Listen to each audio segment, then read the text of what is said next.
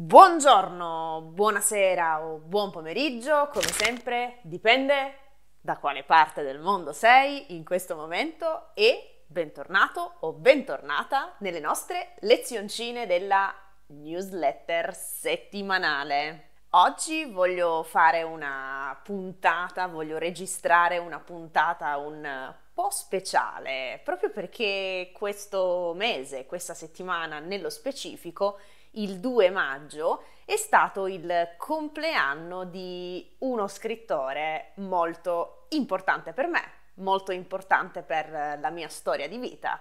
Uno scrittore senza il quale molto probabilmente io non sarei qui in questo momento a registrare questo video.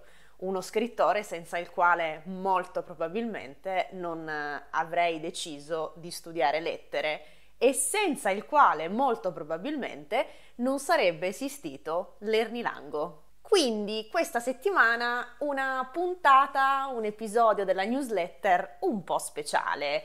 Ci sarà sempre una frase in italiano da analizzare, certamente, un modo di dire, diciamo, più che un'espressione idiomatica o una parola, ci sarà un modo di dire, un proverbio quasi, e sarà legato proprio appunto alla storia che sto per raccontarti. Sì, questa settimana ti racconterò una storia, più che una storia diciamo un episodio della mia vita passata, legato appunto al personaggio, allo scrittore che questa settimana, nello specifico il 2 maggio, compie gli anni e festeggia il suo compleanno. Lo scrittore è Alessandro Davenia ormai sono grande per i suoi libri, diciamo, per i suoi romanzi. Continuo a leggerli quando li pubblica, però non sono più abbastanza per me.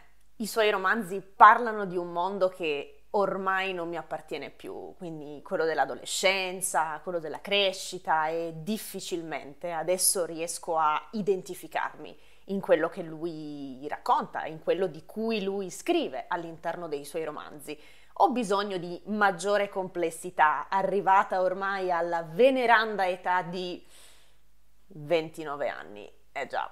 Comunque continuo a leggerlo proprio perché quel suo primo romanzo, e cioè Bianca come il latte, rossa come il sangue, è stato molto importante per me. Non direi tanto per la storia, perché comunque è la storia di... è una storia d'amore tra adolescenti, uno dei quali ha una brutta malattia quindi non mi sono identificata nella storia, ma diciamo che è stato il momento, il contesto in cui ho letto questo romanzo che è stato molto importante per me e soprattutto la sensazione di riconoscere le mie emozioni raccontate e descritte nel romanzo che ha fatto scattare qualcosa dentro di me. Quindi non mi sono identificata, ripeto, tanto nella storia, ma è stato, ripeto, il contesto in cui ho letto il romanzo e il modo in cui mi sono rispecchiata in alcune emozioni e sensazioni descritte nel romanzo che ha fatto fare click a qualcosa dentro di me. Ma riavvolgiamo il nastro e partiamo dall'inizio e raccontiamo questa storia, questo episodio importantissimo della mia vita. Era il lontano 2012, quindi circa dieci anni fa, e dunque io avevo circa 19 anni, ero un cucciolo praticamente, una cucciola, ero molto piccola, sì, esattamente, dieci anni fa, sono passati dieci anni da questo episodio e frequentavo il quarto superiore, quindi ero, no, frequentavo il quinto superiore, quindi ero all'ultimo anno del liceo, all'ultimo anno di scuola superiore. Sì, ero in quinto superiore, quindi avrei fatto da lì a poco gli esami di maturità. Oh mio Dio, che ansia, periodo bruttissimo. Gli esami di maturità sono stati gli esami più difficili della mia vita, posso assolutamente confermare questo. Quindi ero in eh, quinto superiore e quasi alla fine del mio percorso, stavo per iniziare, avrei iniziato l'anno successivo l'università e niente, io avevo deciso di studiare medicina. Quindi io avrei studiato medicina. Finita la scuola superiore mi sarei iscritta alla, all'università per studiare medicina. Avrei partecipato ai concorsi perché medicina in Italia è a numero chiuso. Questo significa che per poter entrare nell'università di medicina devi fare un test. Se passi questo test, vieni inserito o inserita nella lista delle persone che possono iniziare il percorso di studio presso la facoltà di medicina. Come ben sai e come ben sa chi eh, mi conosce, io sono molto secchiona, sono nerd, sono molto secchiona. Studio tanto e quindi già quasi un annetto prima avevo iniziato a prepararmi per questi test. Ero pronta, conoscevo tutto ed ero sicura al 100% che li avrei passati perché mi ero impegnata molto, studiavo molto, mi piaceva studiare, quindi ero certa. Quello sarebbe stato il mio destino, studiare medicina. Cosa succede però quest'anno, questo 2012? Succede che una nostra compagna di classe eh, propone a me e ad un altro gruppo di mie amiche molto secchione come me, perché sì, come si dice in italiano, chi si somiglia si piglia, e cioè le persone simili vanno insieme, creano gruppo e fanno amicizia, questa mia compagna di classe propose a me e al resto di questo gruppo di secchione di partecipare ad un concorso letterario che si sarebbe tenuto a Firenze quell'anno, era maggio se non sbaglio, sì, o aprile o maggio, era primavera, o forse no, potrei sbagliarmi, non mi ricordo, comunque, forse no, era autunno perché ricordo che indossavo un cappotto pesante, ma comunque non mi ricordo. Comunque ci propose di partecipare a questo concorso letterario che si sarebbe tenuto a Firenze. Questo concorso si chiamava I colloqui fiorentini. Ogni anno questo concorso letterario sceglieva un autore importante della letteratura italiana e sulla base di questa scelta i gruppi di studenti delle scuole superiori dovevano creare un elaborato scritto, quindi una tesina, un saggio, su un argomento molto vicino alla poetica e alla letteratura, ai, ai libri di questo scrittore, o un saggio oppure potevano creare un elaborato artistico, ripeto, sempre vicino alle tematiche affrontate da questo autore all'interno delle sue opere. Quell'anno fu scelto Ugo Foscolo, che non mi piace molto come scrittore, onestamente, anzi devo dire che mi annoia abbastanza, però partecipare a un concorso letterario, andare a Firenze con le mie amiche, perché no? Partecipiamo a questo concorso amavamo Firenze, io e le mie amiche di questo gruppetto di secchione eravamo follemente innamorate di Firenze, quindi partire per Firenze, un progetto finanziato dalla scuola, perché no? Vai, partiamo, andiamo, iscriviamoci al concorso. Quindi ci iscriviamo al concorso, scriviamo questa tesina sugli ideali di Ugo Foscolo, quindi l'amore, la patria e altre cose che ora non ricordo, e il concetto era dell'intera tesina, questi ideali, cioè l'ideale dell'amore, l'ideale della patria, l'ideale della nazione, cosa fanno? Ci portano verso l'alto o ci portano verso il basso? Cioè ci aiutano a migliorare oppure ci buttano giù perché sono appunto solo ideali e non si possono raggiungere e quindi creano nell'essere umano un senso di frustrazione? Questa era la nostra tesina e avevamo affiancato a questa tesina, a questo saggio, anche un elaborato artistico che vedi qui. Come vedi appunto in questa immagine c'è quest'uomo che dorme e qui c'è questa scala che sale verso l'alto dove sono inserite, come vedi, le rappresentazioni dei vari ideali e quindi avevamo appunto rappresentato questo concetto, no? Quindi questi ideali portano quest'uomo verso l'alto o portano quest'uomo verso il basso? Cosa fanno gli ideali nella vita dell'uomo? Bene, siamo pronte. Partiamo, abbiamo creato il nostro laboratorio artistico, abbiamo creato la nostra tesina e siamo partite per Firenze. Arriviamo a Firenze, iniziamo a partecipare a questo concorso, a tutti gli eventi organizzati da questo concorso perché erano tipo tre giorni di eventi dedicati al tema di Ugo Foscolo, appunto, con eh, speaker, eh, scrittori, professori che parlavano di tematiche diverse in queste conferenze, sempre legate appunto a Duco Foscolo. Uno, abbiamo vinto, cioè siamo arrivate terze, ci siamo classificate terze con l'elaborato artistico, non con la tesina, quindi nostra opera d'arte che ripropongo qui è stata molto apprezzata. Siamo arrivate terze, ricordo che abbiamo vinto anche dei soldi in questo concorso, forse 50 euro da spendere tipo in eh, libri o cose per la scuola, ora non mi ricordo di preciso, forse erano 200 euro in realtà. Quindi abbiamo vinto questo, questo concorso, siamo arrivate terze. Ma qual è stata la cosa più importante per me? Tre giorni a contatto diretto con la mia grande passione da sempre, e cioè la letteratura. Ascoltare conferenze, sentir parlare di letteratura, di libri, di generi letterari, di grandi ideali e di grandi cose legate appunto alla lettura, agli studi umanistici, all'importanza della letteratura, all'importanza della scrittura e della lettura nella vita degli esseri umani, tre giorni continui di bellezza nelle mie orecchie, mi sono sentita a casa. Ho sentito che sì, questo è il mondo a cui appartengo.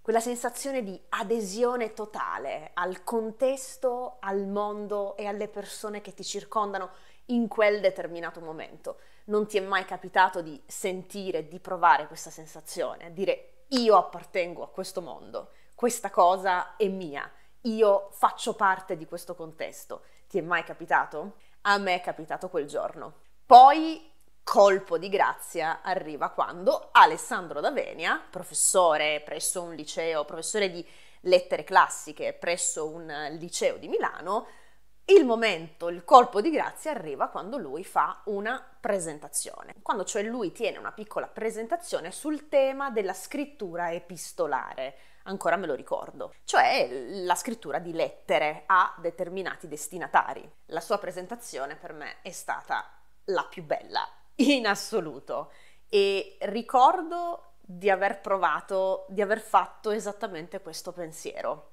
Ricordo di aver provato emozioni e sensazioni così belle che ho pensato ad un certo punto, io voglio essere come lui, voglio avere un libro in mano e voglio parlare a tante persone di cose che mi stanno a cuore, con la speranza di far sentire le persone che mi ascoltano nello stesso modo in cui lui sta facendo sentire me in questo momento. Con l'insegnamento, avendo un libro in mano, voglio che gli altri provino queste emozioni che io sto provando in questo momento, ascoltando Alessandro D'Avenia. Ed erano emozioni fortissime, emozioni bellissime, di appartenenza, di pre- non, non saprei come spiegarle. Forse dovrei scrivere in modo più approfondito su queste emozioni, ma erano così belle che ho pensato sì, io voglio provocare queste emozioni negli altri, voglio far sentire gli altri in questo modo.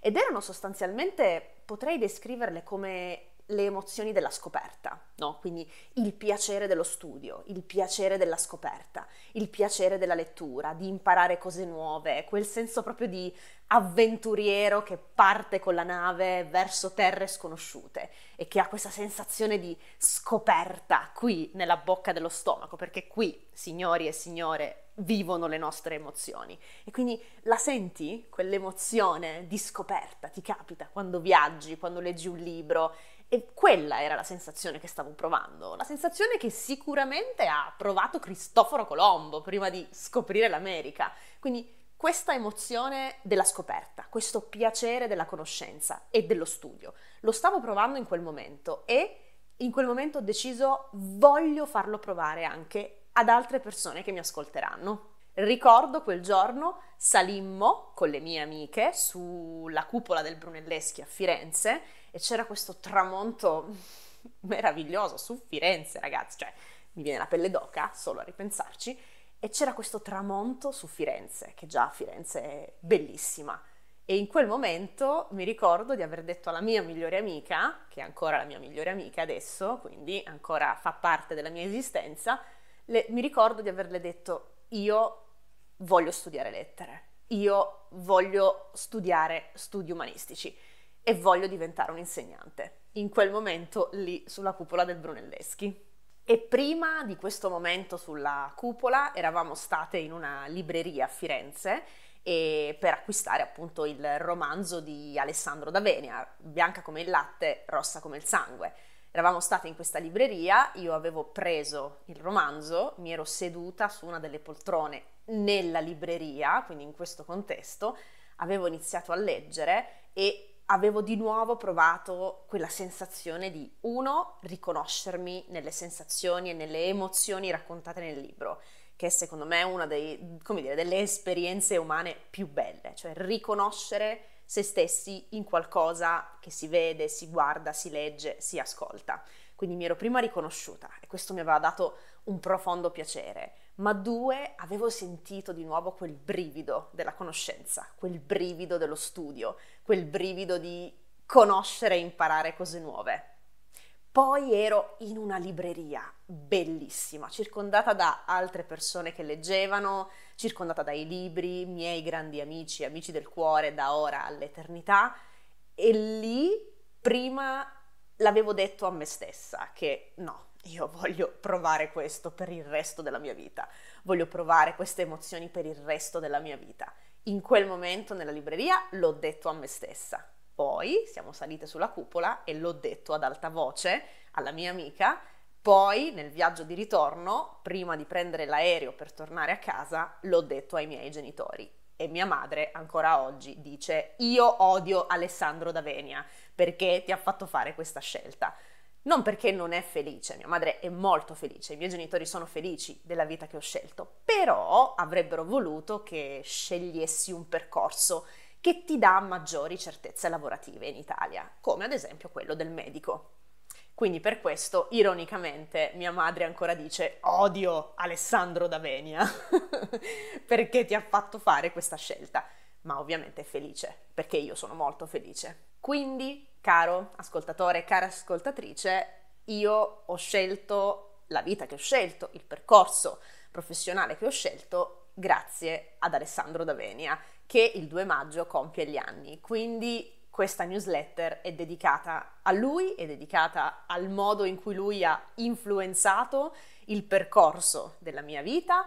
Ripeto, i suoi romanzi ormai non mi parlano più. Continuo a leggerli, ricordando quegli anni della mia vita, quel momento preciso della mia vita. Ma non può, anche se ormai non mi parlano più, non posso dimenticare l'importanza e la centralità che ha avuto per me questo scrittore sono qui adesso e chiacchiero con te anche grazie a lui.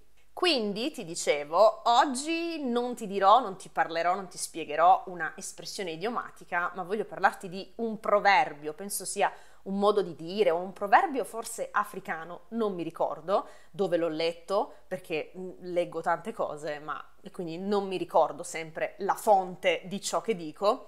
E questo proverbio dice puoi svegliarti molto presto al mattino, ma il destino si è svegliato mezz'ora prima di te. E sì, devo dirti che io credo molto nel destino, onestamente. Sono successe così tante cose nella mia vita che non posso non credere nel destino. E questa mia storia di Alessandro D'Avenia, del concorso letterario, è una prova inconfutabile dell'esistenza del destino. Quindi eccomi qua, ho finito oggi, spero che la mia storiella ti sia piaciuta. Come sempre, se hai qualcosa da condividere con me, scrivilo nei commenti. Fammi sapere se anche tu hai avuto dei momenti simili nella tua vita e cosa pensi soprattutto del destino. Vediamo, scatenati nei commenti e fammi sentire la tua storia.